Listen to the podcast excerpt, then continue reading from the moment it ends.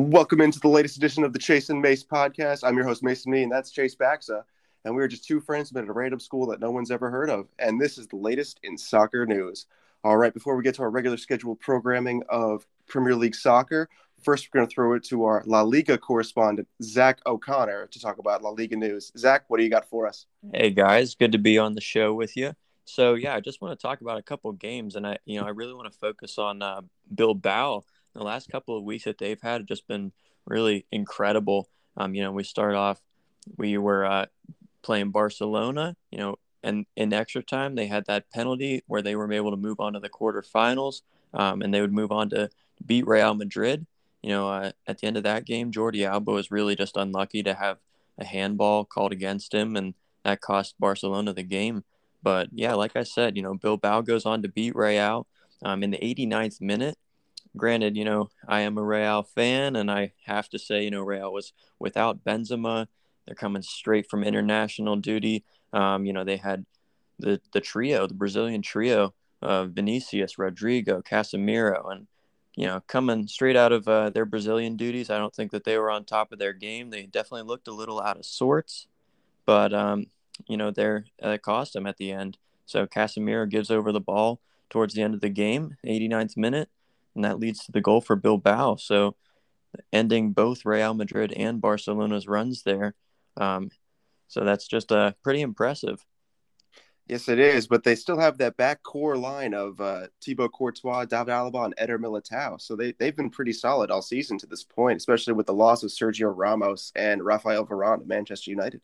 Absolutely. And that, that just goes to show, you know, what the what one moment can do and one mistake can lead to a goal at any given time. So uh, Bilbao is definitely punctual and capitalizing on those chances, and Real and Barcelona both um, need to continue to stay strong in, in their moments of uh, opportunity. Yeah, well said, Zach. Well said. All right, let's shift over a little bit to Real Madrid. They just defeated Granada 1 0. Um, and Isco surprisingly started up top. Uh, we also had Camavinga coming in the place of Casemiro to play alongside with Toni Kroos and Luka Modric. And I thought uh, Camavinga is a very, very good young talent, and I think he's going he's ready to uh, step up and start in that Real Madrid midfield. Absolutely, I agree. Camavinga, he's uh, really showing off what he can do this season, especially. He's not getting uh, as many minutes as he might like, you know, especially coming out of the French league where he was just a young superstar. But, you know, he's really showing his talents. And I think that he could easily you know, kind of transform the next season or two and become a player that's uh, along the same lines of uh, Vinicius or what he is today. We all remember how he started, and it was kind of a slow start initially. People were unsure, but suddenly he's a he's a superstar at Real Madrid, doing very very well, scoring very important goals along our uh, number one striker there, Karim Benzema. Mm-hmm. I'm with you there, and but it's just surprising that Hazard is just keeps coming off the bench, and along with Gareth Bale since he came back from his loan with Spurs. Yeah, I agree. You know, they're they're both in good form. I think if they got the minutes, they would be in better form. Um, but you know, I take a look back to several seasons ago when Carlo Ancelotti was initially at the wheel for Real Madrid, and um, players like Gareth Bale, they were getting the time and they were scoring the goals, making the chances. Um, but you know, today it's clearly just not fitting in the team sheet that he has in mind. It's not in his game plan. So you know what, we've just got to trust the coach at this point, um, and we'll see what happens with with players like Gareth Bale, Eden Hazard. Clearly, both still great talents, but um, you know, it's it's just not in the game plan right now. I guess. I think it's been a while since I've heard somebody say that Gareth Bale and Eden Hazard are in good form. I think that's a, a phrase that has has not been spoken for a while. Yeah, I mean, but we got to look. I mean, recently when they're in the game, I think that they're not necessarily making mistakes. I think if they were given the time, I think that they would uh, they would definitely evolve into the players that they need to be. So, do you think they're being held to a higher standard? I feel like, uh, especially Gareth Bale, with his loan spell at, at the Spurs. Uh, I feel like he came out and he was a good, solid player. He didn't, again, he didn't make mistakes like you said, but uh, he just wasn't that above and beyond player that we expect from those guys. Do you, so do you think that maybe they're not getting those minutes just because there's sort of an unrealistic expectation placed on them at the moment? I think there could be. And, you know, I keep going back to the game plan that Carlo Ancelotti has in place. And, you know, maybe it's just not his idea for those types of players to be on the wing. I know that he wants to give those young Brazilians a chance, and he's got a lot of great options on the wing. You know, we talk about Hazard, we talk about Bale, but when we have Rodrygo, Vinicius, Isco, Asensio, it's just so many attacking options. And frankly, those younger guys are per- outperforming the veterans at this stage. So, higher expectations, uh, they, they may be left in the past. You know, I, I can't say if they're going to exceed the standards that have been set for them. Now, let me ask you this, Zach. So, when Carlo Ancelotti was first at Real Madrid for that, starting at that 13 14 season, when they went on to win La Decima, he had both uh, Ronaldo and Bale just came in for the, the record breaking fee, and they were both at the time very, very fast players. So, do you think that Ancelotti wants more of a faster winger? I think at the time, speed was a big asset, but nowadays, I see a lot of players that are very good on the dribble. Clearly, like you mentioned before, we have Isco starting at striker. Um, we have Vinicius, we have Rodrygo, both very shifty players, not necessarily known for their top end speed, although they are very quick. Um, I see the top end as being more of a dribble, quick pass, um, definitely putting emphasis on the flair in that final third and uh, it's been working for them this season. So yeah, I think it's it's kind of changed from just all out speed counter attack to a bit more structured, um, given the responsibility to the individual players at some points. Yeah, I think that definitely evolves from the idea that now we have these fullbacks that are super athletes. Mm-hmm. I think that is now just the new norm for most teams. Uh, so I, I, guess that game plan is definitely a good one because obviously those those super athletes like Trent Alexander Arnold or um, I'm not going to say Wan-Bissaka, but uh, uh, Cancelo and, and those type of players, very good players, uh, not the best at defending, uh, but super fast and great athletes. Uh, so I, I could definitely see how a player that's more shifty on the ball and moves it a little bit quicker could be a little bit more dangerous than somebody that's just trying to outrun one of those types of players. Absolutely, the game is changing. But let's let's step back a minute and see a, a, a, fullback from the past, and specifically looking at Jordi Alba with his firecracker of a goal when they played Atletico this weekend. Barca won that game four to two. Dani Alves scored and played well until that red card. Uh, Zach, what were your initial thoughts after the game? Yeah, I thought that Barcelona and Athletic they both played very well. Um, Barcelona clearly coming out on top, and Dani Alves getting major attention with a huge impact on that game, uh, both on the positive side and the negative side, with a goal and an assist, as well as the red card. Um, and then, yeah, that Jordi Alba goal was really incredible. Um, but we have to take a look back, and you know, the as the game unfolded, it was Atletico that scored first. That was uh, Yannick Carrasco starting off the the scoring there. Um, but the response from Barca was just spectacular with the beautiful cross and the finish from Alba. Um, also, I re- really like to mention uh, Adama Traore coming back into the squad. He did play really well in his return to the Nou Camp. Yeah, I, I thought he made a huge impact. Um, also, getting an assist, really good on the dribble. You know, getting into the space inside the box, getting good crosses in. Um, he was just an invaluable asset immediately. So bright future for Barcelona right now. I think they made a lot of good moves in this last transfer market. So hopefully that's going to start making them walk up the table a bit closer to to the top 3. I'm with you there, but uh my one question I have is Dani Alves played really well and he's been a great fullback in the past, but he's 38. Do you think he can keep up this head of steam going into the summer? You know what? Uh, as one of our favorite movies quotes with advances in modern science. no, but seriously, I, I think that um, we can take a look at players like, you know, Cristiano Ronaldo, Gianluigi Buffon. Um, these types of guys, they're getting older and they're still on top of their game. Um, Buffon, not not so much recently, but I think Alves has a great opportunity to really excel at Barcelona and maybe finish his career on a high note. Um, but at least come back to a place where he's comfortable, and uh, clearly he is comfortable and performing well. Chase, any thoughts on the 38 year old? You know, I uh, we talked about Ronaldo quite a bit. Um, I did, honestly didn't realize he was turning 37. In my mind, he's always been like 33. Uh, so when I saw that, that Instagram post from him turning 37, it blew my mind that he's still playing at a top level. Uh, but his his level is definitely dropping. So I uh, I don't know. I think that's that age where you either make it or break it. But it's he's coming to the end of his his uh, run no matter what. Uh, but I mean, he's still playing at an elite level. So obviously, Barcelona winning four to two, starting and making a crazy impact at age 38 is very impressive. And if he can still do that, I don't see why he can't play into his 40s. Mm-hmm.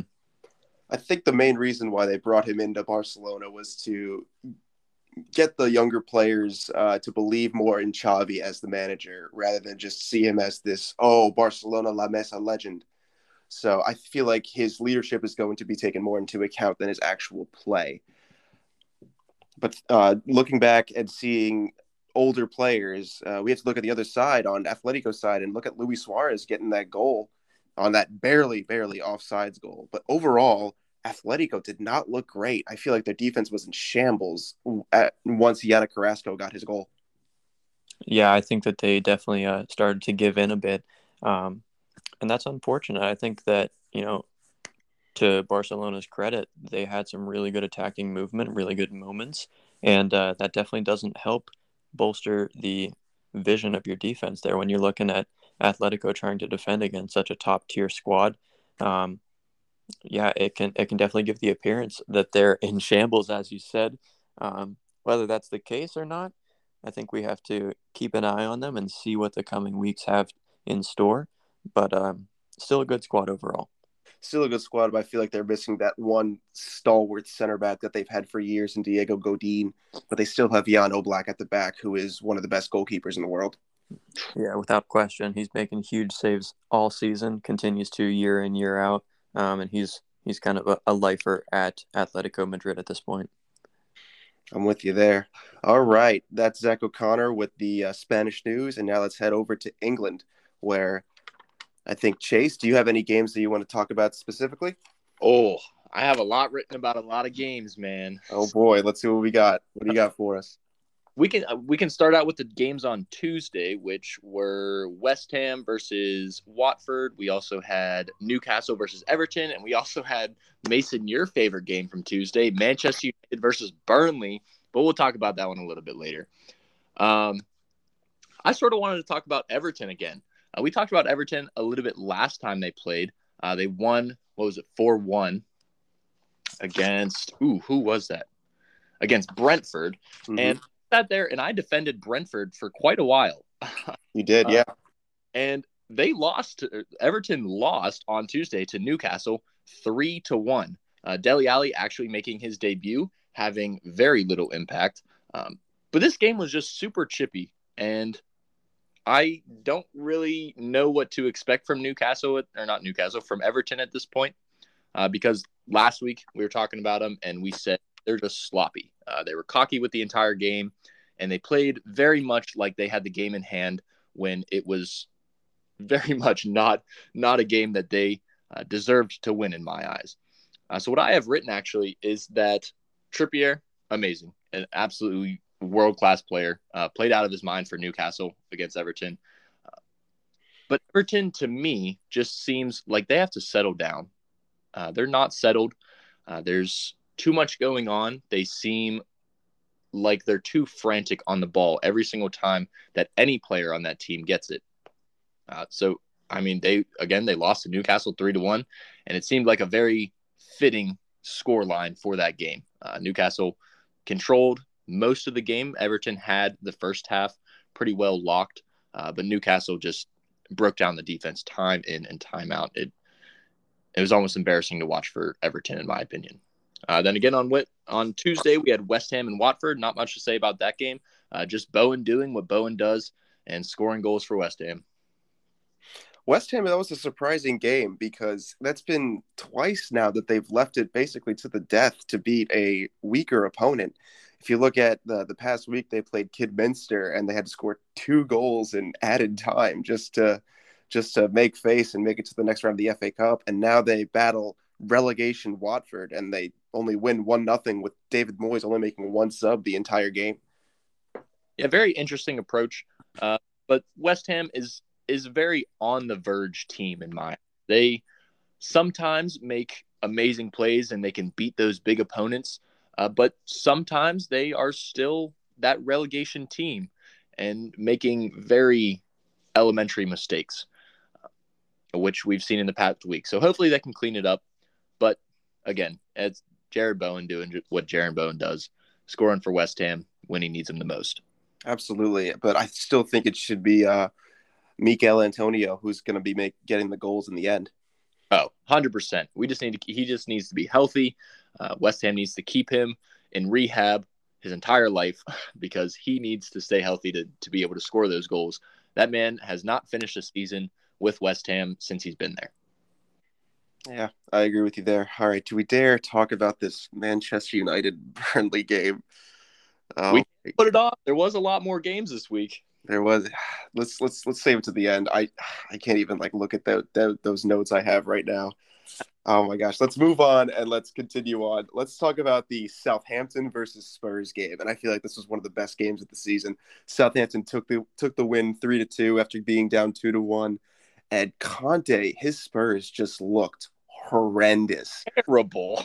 They they were so bad. The announcer, I, I am not I don't remember if it was Martin Tyler or Arlo White, but the announcer for the game at the end of the first half said it seems like every single Southampton player was having a shot. They had 23 shots for the entire game, and Conte is a more defensive-minded coach. Granted, he's more counterattack, but you'd think with his team he'd be better. Yeah. Oh my goodness. Being up two to one, both goals for for Tottenham also coming off of set pieces and uh, in my eyes again very lucky goals just like everton the week before uh, but southampton could have been up four to one in the first half they had so many chances hugo Lloris came in the into the clutch so many times i mean ward prowse what can we say about that guy ward um, prowse controls every single game he plays yeah oh my gosh he was unreal he was so good against Tottenham. They didn't have an answer for him. Mm-hmm. Uh, but have written here that uh, Son is still world class. He is an amazing player that needs to get a, out of Tottenham. He's not going to, uh, but I think he needs to get out of Tottenham because they're wasting his talent, uh, losing three to two against a Southampton team that's been struggling all season. I'm with you there, Zach. Any thoughts? Yeah, I I have to agree with you guys. I mean, at some juncture, um, I'd like to also interject on on a couple other games, if I might. I, have got absolutely some points here. Um, you know, we were talking about the Everton Newcastle game. I don't think we were able to mention that Frank Lampard is fresh at the wheel for them, um, and I think that there's just this kind of disorganization, a sense of disorganization and frustration from the Everton players. Um, I really think that they they rarely had any continued periods of dominance. Uh, but on the other hand, like you guys were saying, you know, Newcastle was excellent uh, through the entire game. Um, you know, Newcastle they were powerful, purposely taking the three points. They they took it from Lampard and and the, his new squad. Um, Frustrated is a great word there, man. That is that's perfect. That's exactly how Everton played in my eyes. It, like I said, it was a very chippy game. They were going into tackles late, left and right. Like Carlson made two nasty tackles, and I thought he could out of the game very easily. Uh, but yeah, frustrated is the perfect word for them. Yeah, definitely, definitely. And I don't know. I mean, uh, do we want to start talking about that Man U Burnley game? Not, not yet. Not yet. We're still not ready. Villa game, three to three. That Villa game was one of the best games I've seen. So back and forth. So, Coutinho oh my goodness, a goal and two assists. That's an unreal show out of that game. Daniel James also playing fantastic for Leeds, but we can't go past Coutinho playing having goal and two assists in that game. Oh my gosh, and that game was so good, but it feels like Villa left off because they, uh, or excuse me, uh, Leeds left off because Villa scored two later goals. Well, Villa had the had the lead. They were three to one up. Uh, Leeds coming back and winning. Oh, that's right. That's right. Excuse me. Uh, but yeah, Villa definitely left the points there. Uh, they definitely could have taken the points very handedly, uh, not doing it. They did suffer a red card later in the game, but it did not have that much of an impact. Um, but yeah, they definitely did not show could have showed going up three to one uh, very early. All right, you guys ready for this little tidbit of a fact here? Daniel James is the only Man U player to sell for a profit in the last six years. That's a hard fact, man. oh my gosh, that's a rough one. That's a tough pill to swallow if you're a, a Man U supporter. There, I'm sorry to say. It's it's been a rough life, been a rough few months, but no, I, I, again, that game was so good. Stevie G, I feel like if he just can get one or two more impactful substitutions going for him, his team is going to be special in the future. Mm-hmm. Yeah, and hopefully uh, Felipe Coutinho is is healthy. Uh, I know on his last shot of the game, he felt a little tear behind his knee. Uh, so hopefully, hopefully, I'm cro- crossing my fingers because I love that guy. I hope he's okay. I hope he comes back to the next game. My only last note for that game is that Mings is such a good defender, but he is so inconsistent. Like he's he makes a whole line clearance, and it's beautiful, and it's like one of the best defending moments I've seen in a while. But then he just lets Daniel James walk past him and score the next play. Like it, I don't understand him. Daniel James also scored a header, and he's not even taller than me. Like, yeah. How does he how does he get up there?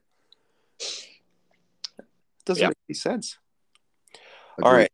Now, I have a good question for you guys in terms of Aston Villa. Do you think Coutinho would work, would work better with Ollie Watkins up top or Danny Ings? Uh, so Danny, we can go with Danny Ings because obviously they've played together before at Liverpool.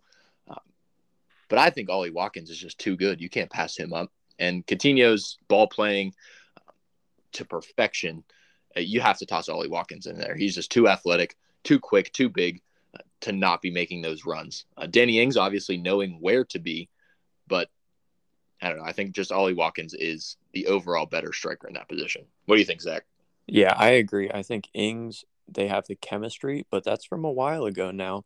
Um, when we look at Watkins, he is the shiftier player. I think that kind of aligns more with Coutinho's style. Um, I think that they are going to flesh well together as they continue to build chemistry through this season. Hopefully, you know, next season they come out and maybe maybe that's our starting lineup that we see next season. But um, yeah, I think in the future we've got a really promising duo between between Watkins and Coutinho. I'm with you there. Ollie Watkins, so good, so young, but that chemistry between uh, Coutinho and Danny Ings back when it was Danny and Danny up top for Liverpool, Danny Ings and Danny Sturridge. Oh, what a time that was, huh, Chase? I miss it, man. I miss it every day. I miss Sturridge dancing in the corner so much. I'm with you there, but no, I, I I still feel the same with you guys that Ollie Watkins shiftier and can find those pockets of space more so than Danny Ings can, even though Danny Ings can finish almost anything. Yeah, seriously, from anywhere. All right. I wanted to talk about very, very briefly the Arsenal game and the surprising 10 second red card with Gabriel Martinelli. He deserved it though. Can't say he didn't deserve it. I was I was just surprised that the referee actually followed through with it because most times like if something happens super super quick and the referee doesn't really know what to do with it, it's hard to make those choices um, it's we've we've obviously played at a high level in terms of club and college soccer, but how often do you see a penalty call in the first five minutes of a game? Yeah, not very often. Yes. While I was not surprised that it was a red card, I was surprised the actual the referee actually gave it to him with the double yellow in ten seconds. I agree. Very surprising, but it, that was a nasty tackle. That second tackle uh, could have been deserving of a red card in itself.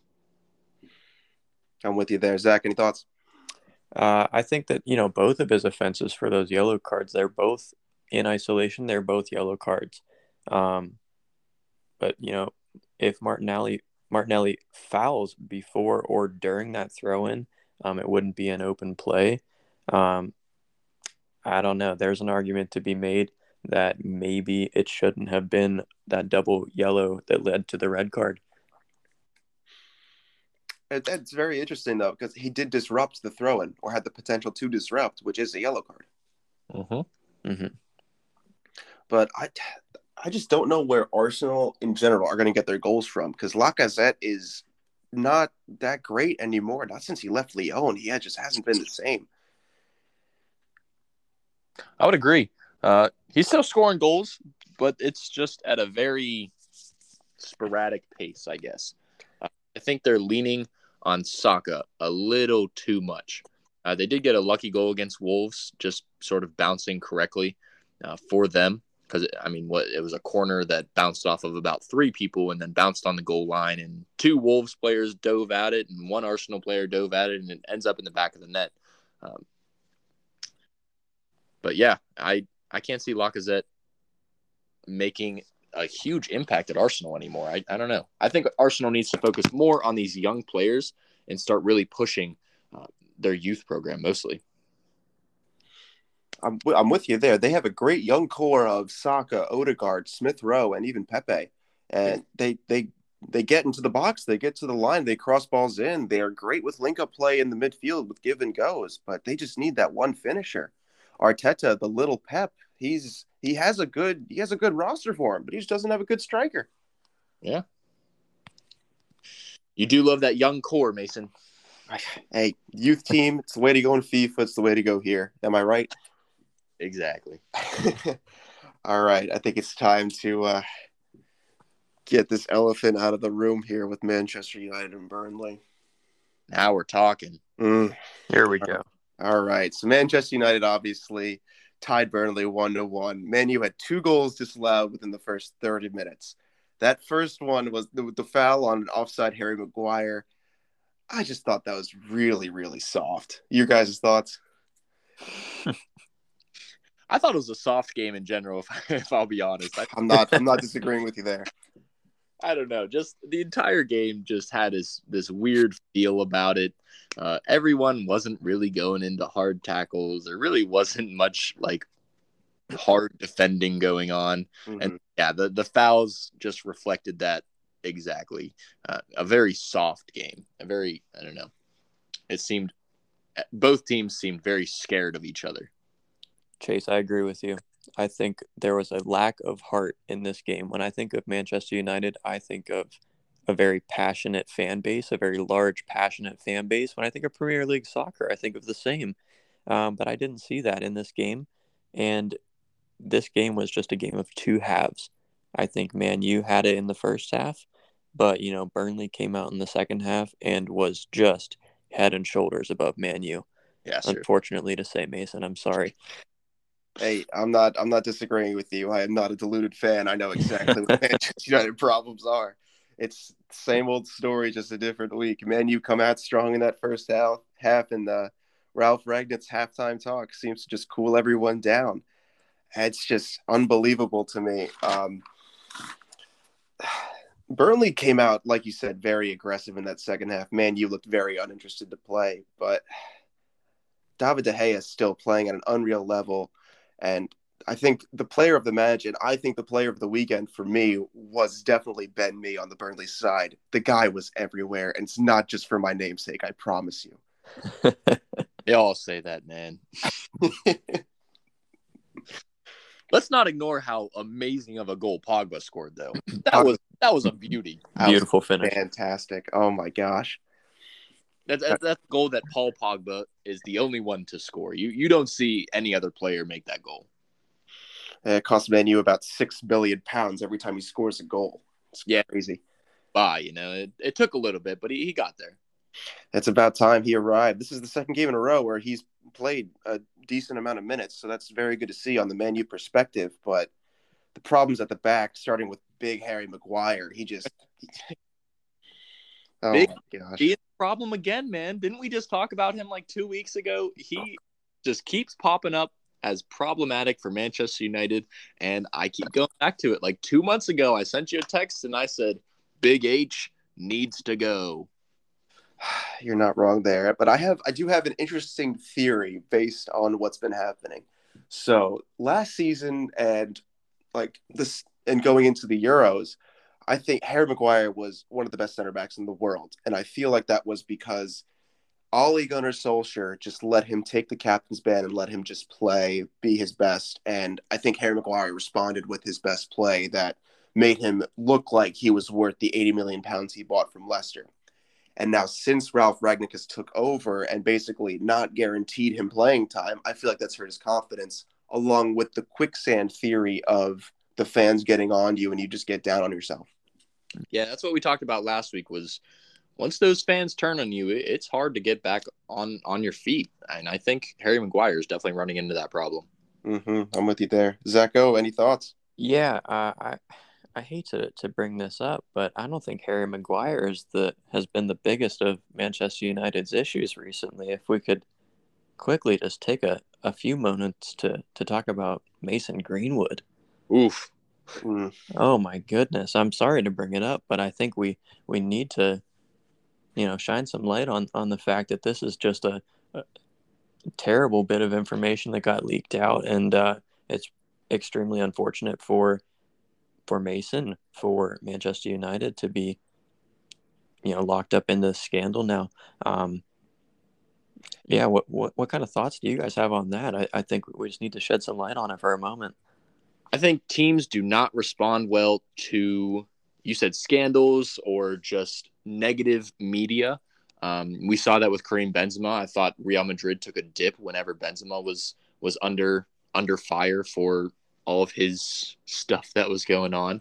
Um, I just think as soon as a scandal comes to light, I think that team takes a, a total hit on their confidence. And again, I think that goes back to the fans turning on you. Uh, once those fans start thinking that, oh, well, maybe we aren't good enough, or, or maybe um, they start questioning, I think that's when that club really can can get down on themselves. And we, we talk about it pretty much week in and week out the fans are a real important part of the game, and scandals are not good for the fans, and in turn, not good for the club. It very much is not good for the club, especially in terms of marketability or anything like that. Um, there's just been so many instances throughout sports history, let alone soccer history, of you know these kinds of acts being placed. Look at um, was it Ben Mendy of Manchester City with his nine counts and stuff like that, and it's just done, man. it's oh, it's he it's, is done. He's it's awful for the it's awful for the fans. It's awful for the club to see this happen to their own player. Yeah, you hate to see a beloved player, uh, someone that you would look up to. I know a lot of people looked up to Benjamin Mendy. That that's a player that so many people adored. A lot of fans adored for him to go and do something so egregious, and, and same with Mason Greenwood, uh, same exact same thing. A lot of people look up to to these players, and especially with Mason Greenwood, a lot of young people look up to these players, uh, and for these terrible acts to come out, uh, it, it's just awful. Uh, it, it is awful and that it, it, does leave Manu in a really really bad position, which is mm-hmm. why they've suspended him immediately. Mm-hmm. I know Nike dropped them dropped him as well. Um, and we'll just we'll see where this trial goes. Yeah, very tough. Very very tough to see. Very very tough uh, tough times. Uh, all right, let's move on and talk about a very very strange game, at least to me, which was the Liverpool versus Leicester game. Well, I, I want to say one thing about that Manchester United game before we move on to Liverpool because I have a lot to say about Liverpool. But uh, I think that Nick Pope was unreal against Manchester United. That's agreed. Cavani was ridiculous for him to sprint the entire way across that goal in the time it took for the ball to go across the goal. And we all know, I mean, we played for the same coach. The ball moves faster than the player. we heard that countless times. Too many times. Sprint across that goal to make that save that Cavani thought he had an easy, just a header in. That was unreal. That was crazy. That was crazy. Nick Pope and Ben Mee both were fantastic for that Burnley defense. And I think my whole solution with the Man U squad is just to sell everyone. Get them out of there. Ugh. Maybe keep like Dean Henderson. That's about it. Odd choice, but I'll agree to it. Listen, he's young and everybody needs a good goalkeeper. I think De Gea, while he has been world class this year, um, I think he doesn't have that much left in the tank to continue this great form for at, the, at most five years. And I think it's Dean Henderson's time. I feel like we should sell De Gea while we still have a chance to get a good, good money for him and make some form of profit after the one billion net spend loss these last ten years. Yeah, I agree. All right, Chase, what do you have for us about Liverpool versus Leicester? All right, so we won two nothing. Leicester starting a very weak side. Uh, I don't even remember all the players that they didn't start. I mean, they're back four. Mason, you texted me and you said, uh, "What is Brendan Rodgers doing? What is his game plan?" There was there was no Vestergaard. Ndidi was playing center back. There was no Söyüncü. It was it was I think it was like Justin. I, I don't even know who was. Uh, I think it was Justin who was at the outside back. It was just really surprising to see. The only person who I expected was Kasper Schmeichel in goal. Yeah, Iheanacho also not starting. Iheanacho didn't start. Harvey Barnes didn't start. Yuri Tielemans didn't start. Choudhury didn't start. Pereira didn't start. What was going on? Uh, yeah, they started such a weak side, and I think it showed. So, I mean, Iheanacho and Tielemans both coming on later in the game, uh, but not not before Liverpool already scored two goals. Uh, Diego Jota specifically scoring two goals. Um, but this stat, Liverpool had 22 shots to Leicester's five. Uh, I think that just tells you everything about the game right there. Um, Liverpool controlled. Uh, they had a couple moments where maybe we got a little scared, but I think the telling sign of Leicester not playing well was that Joel Matip was in the midfield for most of that game. He I was. mean, he started as center back, but coming off and having a beautiful assist to, to uh, Diego Jota, he was on the 18. Our center back was sitting on the 18 with a beautiful assist. Um, I think that's very telling of how Leicester played that day. I fully agree, and I feel like they they sat back so much to the point where Trent and Andy were just at the other teams at, at Leicester's own outs, outside of the box. They were there the whole game. They just Andy, Andy Robertson played brilliant um, crosses into the box, and same with Trent. Yeah. Crazy, crazy stuff. Really not sure what Brendan Rodgers was doing there. Uh, I thought he threw the game. We, I mean, with the side he started and then how they played, it seemed like he was almost trying to throw the game. Very crazy. But Luis Diaz, what a player he is. What a debut he had! What a debut! Yeah. Oh my goodness. I mean, his debut uh, a couple days ago for when? Who did they play? Cardiff. Luis Diaz with a very, very crazy smooth assist right on the touchline, cutting it back. Diego Jota missing it, and then Minamino uh, slotting it into the, the bottom corner. But again, again, his Premier League debut now, he played unreal. He was so, so good. People are now comparing him to Luis Suarez. They're saying, is he the next Luis Suarez? Uh, and I've talked to some people. They say that they think he could be better over time because he has that technical ability. Obviously, Luis Suarez just having that great soccer mind and athleticism, uh, but Luis Diaz has an insane technical ability, and we he's been showing it off these past two games. Very, very good in small spaces. Let's be let's be careful here trying to uh, label our new Luis Suarez here because I could I could sit here all day and talk about the next Wayne Rooney or whatever for Manchester United, but that's that's beside the point. Luis Diaz, fantastic player. I feel like he'd be so much better if he does play at, at that center striker position for Bobby Firmino. Yeah, it would be beautiful. Um, him and Diego Jota have been connecting amazingly in the past two games.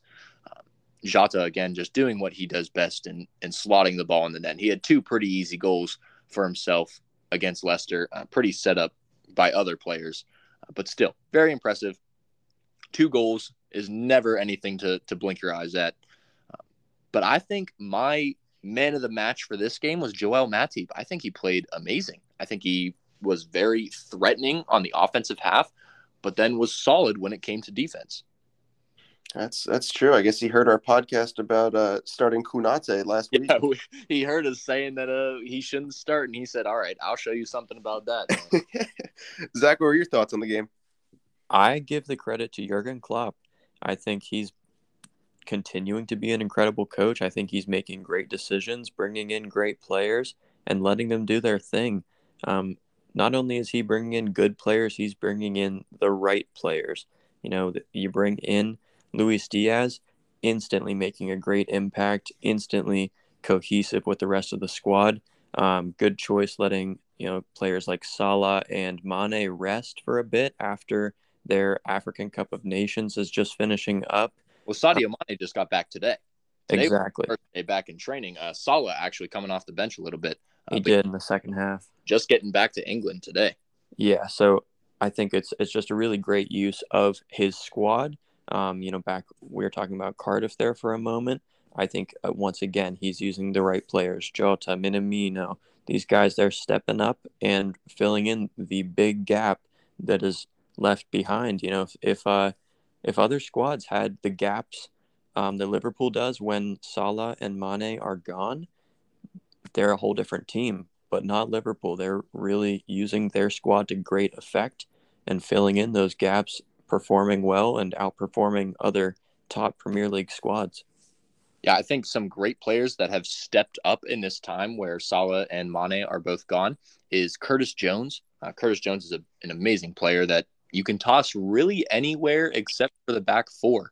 And Klopp has done just that. He has put Curtis Jones everywhere across the field, and he's always consistent. Uh, I would like to see him sort of specialize himself in one of those roles and not just be basically a Swiss Army knife. Uh, I would love to see him either in that front three or in that Henderson uh, Fabinho role either one, he he's very good. He's very talented young player. And then Harvey Elliott also getting some time against Leicester. He's just so good. I mean, I, I don't have much to say about him just because he's an amazing player for being only 20 years old. Mm-hmm. I'm with you there. Uh, and uh, Klopp loves his Swiss Army knife. I, I, remember back in his Dortmund days, he used to use Kevin Grosskreutz like everywhere on the field except for goalkeeper.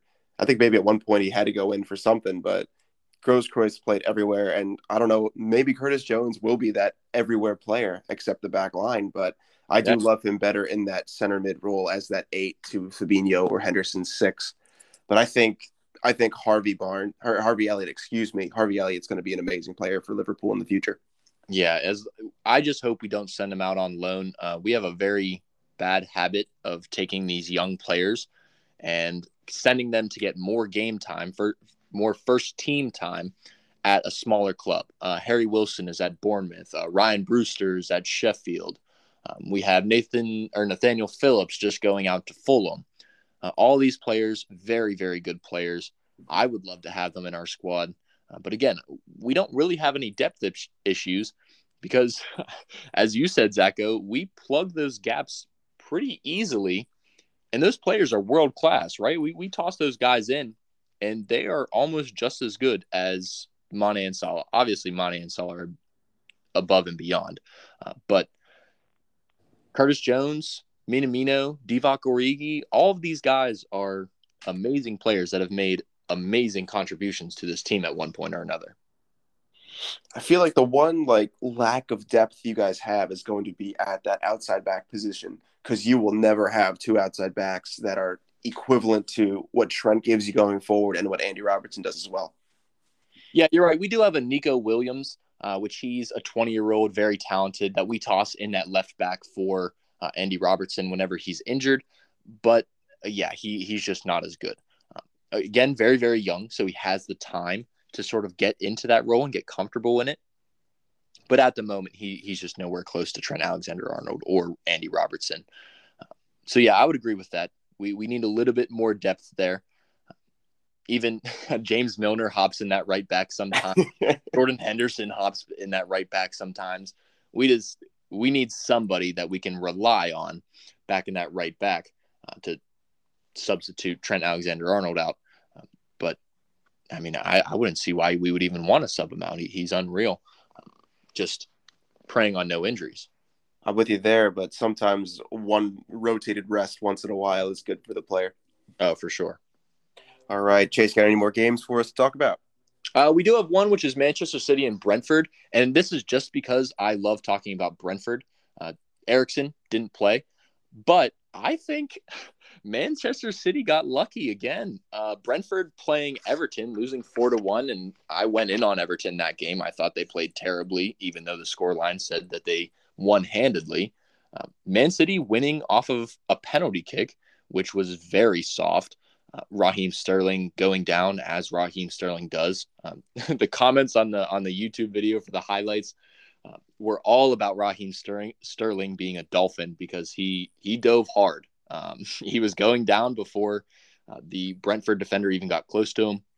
So some people thought it could have been overturned. I don't think it was ever going to be overturned, but penalty kick was awarded, and so they got one nothing up. And then the Brentford goalkeeper Raya, uh, he just gave the ball straight into the middle, and Kevin De Bruyne putting number two past that goalkeeper. That I I don't really know what he was doing. Uh, I didn't see a Brentford player anywhere near Kevin De Bruyne, but yeah, I think Man City got a little lucky there. I think Brentford is playing very, very well, and they remind me of Leeds. They are just so much fun to watch. Sterling, obviously missing some wide open nets as he does as well. Uh, he had one of those opportunities where the goalie just gave it to him right in front of the net, and he completely shanked it. Not sure how he did that. Um, but the one thing I did want to bring up was Cancelo he was world class. He was great in that left back position. He was dribbling, he was taking players on, he made some runs into the box. Uh, I think it's time for a Cancelo and Trent Alexander Arnold debate. I think they're they're pretty they're both very attacking minded players, not very much defensively, but both of them making a very big impact on that outside back position. I'm with you there. Uh, both Cancelo and Trent just give you so much going forward, and obviously, probably the two best right backs in the league. If only Wan-Bissaka can get as good as that going forward. Um, He'd be a, an amazing defender if he could if he could do anything close to what Trent were doing. Uh, I wish, but no. Uh, Cancelo obviously won the uh, the FIFA Team of the Year for the Ultimate Team, and he's been one of the best right backs, and Pep obviously knows how to use him correctly. First, he said Kyle Walker. Now he has uh, Cancelo. So I guess uh, Pep loves his fast uh, outside backs. Yeah, great stuff. Zach O, your thoughts? Brentford going forward. Really want to see Brentford do well next season. I think they have a squad that can definitely push the boundaries. Uh, but we said that about Leeds as well last season, and we say we see how that ended up this year. I'm with you there. Zach, go. You have any thoughts? Well, going off of uh, Brentford here, Eriksen is with Brentford now. When are we going to see Christian Eriksen back in some Premier League action? I was very surprised he didn't play against Manchester City, but also they were down two nothing by the time it would be to make some substitutes. Uh, so I would have saved him in that game as well. So hopefully next game we can see him get out there. Hope so too. I think all eyes are on him once he steps onto the uh, sideline there preparing to come in. I don't think that he's going to make a starting 11 spot initially, but I think he'd be a great option off the bench just to get his feet in the water. And then uh, we'll see what happens and see how he reacclimates to the Premier League. Can't wait to see him play.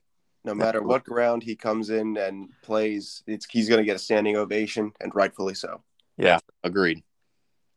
All right, so that's the last of our English Premier League games. So let's get right into these uh, game predictions. All right, so the last last week with the FA Cup games, Chase and myself both got our upset Ooh. picks right. Uh, Chase got his Middlesbrough pick over Man U. I'm a Correct. genius for that, man. Hold it. I thought I felt it, man. I felt that Manchester United team was not going to come in strong enough, even though they started a, a very strong side. I still got it. You still got it. And I got my I got my Boreham Wood boys going up against Bournemouth with that one nil sit in the back and play defense. we absolutely love to see it. So the score of the game is Chase six, myself two, and Zach start off with a big old goose egg since you weren't here last week. Fair enough. All right, so the first game we're going to get into is going to be Leicester versus West Ham, and I I I was bold and I predicted a two to two tie. Wow. I feel like Brendan Rodgers needs to get some form of reaction out of his men, but I don't think they're going to do it against West Ham. They're, West Ham's just solid all around. Declan Rice, I feel like, is going to control the midfield. But and I think it's going to be a really good game that I just don't see any winner in this case. And I'm going to say a two to two draw. Interesting. I went two nothing West Ham. I think West Ham has been strong recently. Uh, I know they have been struggling. They struggled against Kidminster, Kidminster, this tier side in the FA Cup. still mind blowing, still absolutely mind blowing. And then they struggled against Watford, uh, but I just think West Ham is the better team there. I think they're pulling it out to nothing. I agree, Chase. I'm with you. I'm picking West Ham two to one over Leicester there. Um, I think West Ham is the better team. I think Leicester's still a bit out of sorts, and uh, coming off of their last game there, I think that uh, they're going to be a little bit frazzled. So I'm giving West Ham the benefit of the doubt here with a good squad coming into this week. I'd even go out on a limb and say that James Maddison is going to score that Leicester goal. He's been very good recently, and even scoring a couple goals uh, before this two nothing loss to Liverpool. Yeah, I'm with you there. All right, so let's move on to the Man U versus Southampton game. Should I even try to pick Man U to win, guys? I don't think so, man. I don't think you can. You know, I gotta, I gotta back up my team. Uh, I'm gonna go with a three to two Manchester United win. Wow. All right. So lots of goals. Uh, I'm picking a fun weekend, boys. I don't know about you. I went with a one-one tie, man. I think Southampton coming off that three to two win against Tottenham. Uh, Ward Prowse, which was my player of the week, um, playing out of his mind. Uh, they played against Tottenham and could have easily won four to two, four to three, uh, whatever it was. They could have scored so many more goals than they did. So I think I I don't see a winner there, especially with Manu out of sorts right now. I'm going one to one. Chase, I also picked a one to one draw there. I'm talking about. Yeah, yeah. You know what? Chase and I are kind of on the same wavelength right now, but um, I'm telling you what, Man U not looking in form right now, and Southampton, they are. Um, I think you know, as we talked about earlier, Southampton's they they're putting together a good team right now with uh, good performances all around. So I'm giving Southampton the uh, benefit of the doubt here, but not quite enough that they get the win. I I don't like to use the c word, especially on our podcast, but this is some collusion going on over here. All right, the next game we are we're gonna pick is Everton versus Leeds, and I picked the murder ball Leeds winning against Everton two to one. I just don't think Frank Lampard can uh, can match Bielsa's murder ball with uh, the pace he has and just the good players Leeds have overall. Agreed. I went with a one nothing for Leeds. Uh, Everton playing terribly right now. Um, maybe I'm being a little harsh. I was harsh with them last week. I was harsh with them this week. I just think they're playing very poor soccer. I think Leeds is taking it one nothing. I just have to start this one off by saying Chase and I did not collude at all, but I also took Leeds one nothing. Oh Let my god! I just think Frank Lampard still needs to discipline his team, get them to focus and work together, and until that happens, there is just not going to be any productive play from Everton. Um, Leeds, again, good squad. They should feel confident going into this game. Yep, agreed. At least we're all on the same page with Leeds winning. All right, the next game is going to be Liverpool versus Burnley, and I you just better all be on the same page with this one. I'm picking Burnley. No, I'm just kidding. I'm going to go with Liverpool three to one. you say three to one? Three to one. Liverpool over Burnley. All right, I went three nothing. I don't think Liverpool's back line is going to get cracked by Burnley. I don't think it's possible. Uh, even if we start Matip, which I don't think we will, just because he did get the start against um, Leicester, I think we will start Konate. Uh, but I think it's going to be three nothing. There, there's no way they're breaking down Konate and Van Dijk or Matip and Van Dijk. All right, Liverpool four, Burnley zero. I'm very confident in Liverpool Ooh. going into this game. They're going to have their star players, Salah and Mane, back as options um, against a team like Burnley. Klopp may give the other guys a chance, like we were talking about earlier. Um, but regardless, any of those players will be able to finish against that Burnley defense. Very confident, for nothing Liverpool. Yeah, oh, I really on the with that. really want Burnley to score now, just rubbing your guys' faces. uh, and the last game of the the five standard games is going to be Villa versus Newcastle, and I had Aston Villa winning two to one. I, I think it's going to be a great game. I just feel like Ollie Watkins and Philippe Coutinho, like we said earlier in the show, are going to combine together and get uh, one or two. But I still think Newcastle with uh, Saint Maximin up top are going to be. It's going to be a fun game to watch. Two to one, Villa over Newcastle. Completely agree. I went Villa as well, but I went three to two. I think this is going to be a shootout. I think this is going to come down to goalkeepers uh, because both of these teams, obviously not the strongest in defense. Aston Villa letting up a 3 1 lead against Leeds earlier in the week. Uh, and then Newcastle also scoring three goals against Everton. I think this is going to be an absolute offensive, beautiful game. Um, but mine comes with a little asterisk because if Coutinho is healthy, I definitely think it's going to be a three to two game. But if he's not, it's going to be a little closer. And I'm going 2 2 draw Aston and Newcastle there. Um, I just wanted to mention, not exactly a household name, but uh, Matt Targett. He's Ooh. switching from Aston to Newcastle. So, would it be possible that we see Matt Targett get into this game and kind of use their his old tactics against his old team this time? Man, that'd be some filthy tactics right there. Yeah, that would be that would be dirty play, but exciting to watch. So, yeah, overall two two draw. All right, that's gonna be that's gonna be another good game this weekend. A lot of good games this weekend. Wow, I did for that one. Yeah. All right, let's go on to the lock picks, and that's I'm I went with City beating Norwich three to zero. Norwich relegation team, and I just don't think they're gonna muster anything against Man City. Well, uh, yeah, Zach, I'm going to be very surprised if you don't go this game as well. I also did Man City versus Norwich. I went two nothing.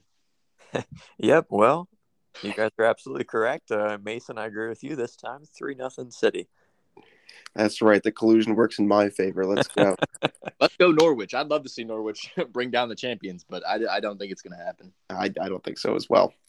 I did have a really interesting upset pick, and I think Watford have been surprisingly decent these last few weeks, and I think they're going to get a 1 0 win over Graham Potter's men at Brighton.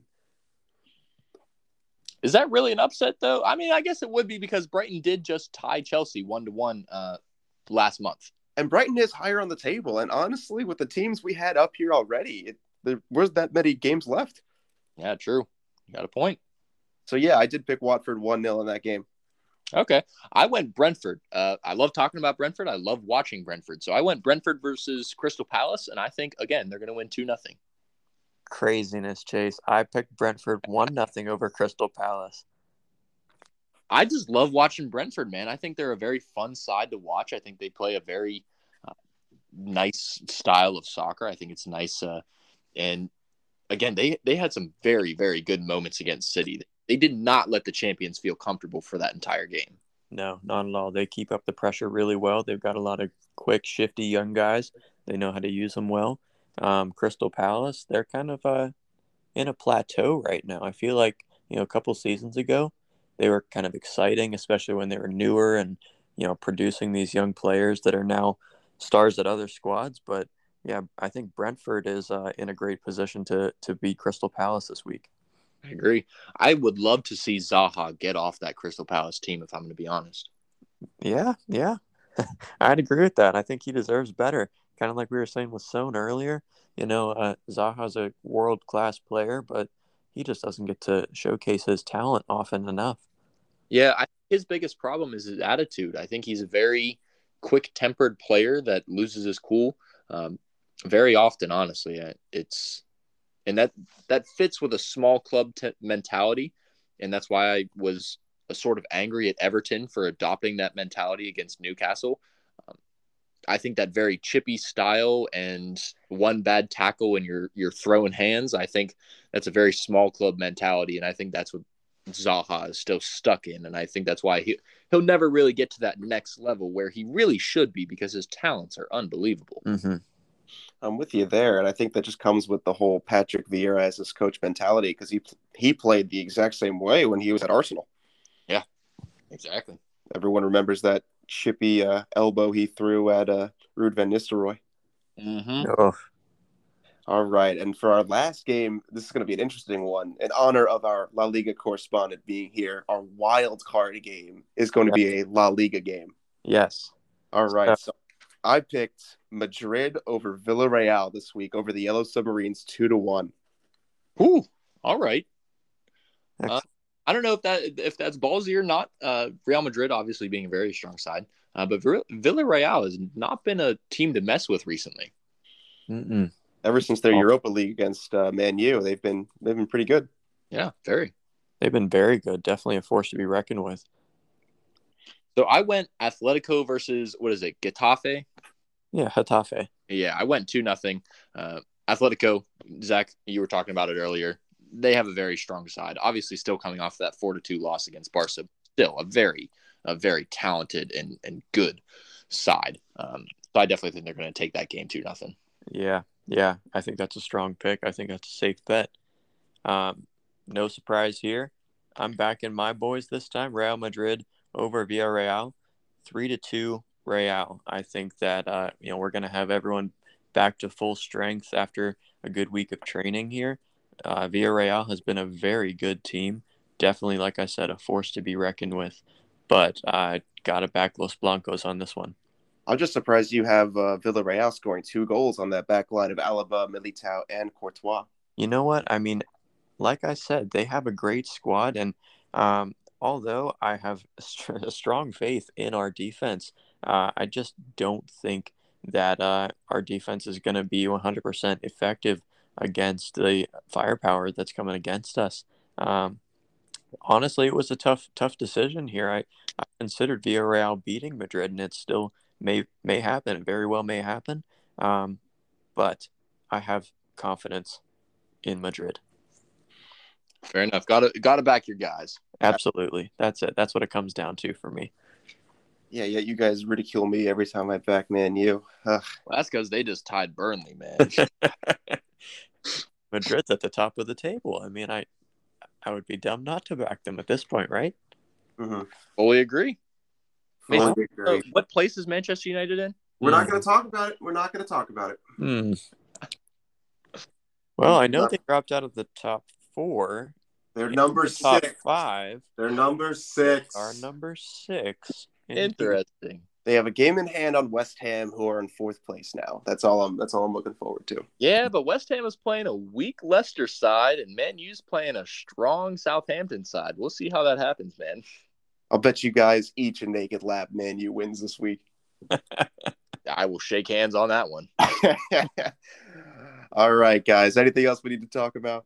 There is one more thing. Tomorrow is the Club World Cup versus which is Chelsea versus a Brazilian club, Palmeiras. Uh, this this is very similar to the 2019 Club World Cup, which had featured my team Liverpool versus Flamengo. Uh, Liverpool winning one nothing. Yeah, I think Chelsea's easily taking this one. Agreed. Yeah. yeah. There's not too much else to say about that one. Chelsea playing a very small sided team uh, from basically a league that I don't mo- know much about. The only thing I really know is that it's the same league that Santos is from, which is where Neymar came from. Uh, but other than that, I know nothing about that Brazilian league. So I definitely have Chelsea taking that this this weekend, which they had to postpone their Arsenal game to do so. But uh, yeah, I, I don't see them losing that game. You know what, guys? I'm gonna be I'm gonna be a little bold here. I'm gonna be a little bold here because Chelsea struggled so much when they played against Plymouth Argyle. And I guess a month ago, I mean, it's not even a month ago, they struggled against Brighton. Yeah, that's. I'll go with you, Mase. I'm going for it. We'll let's back Palmeiras. I'll be I'll, watching tomorrow. I'll, I'll, back Palmeiras. I'll go with a two to one win, and let's see. Let's see if that actually happens. Wow. I love it. All right. Well, thank you, Zach O'Connor, for joining us this week. Thank you, guys. It was a pleasure. Lots yeah. to be on, and I look forward to uh, continuing to tune in, and hopefully, I'll be on again sometime soon. Absolutely, we'd love to have you. All right, all right, guys. Have a great night. I'll see you guys next time. Yep. All right, guys. Thanks.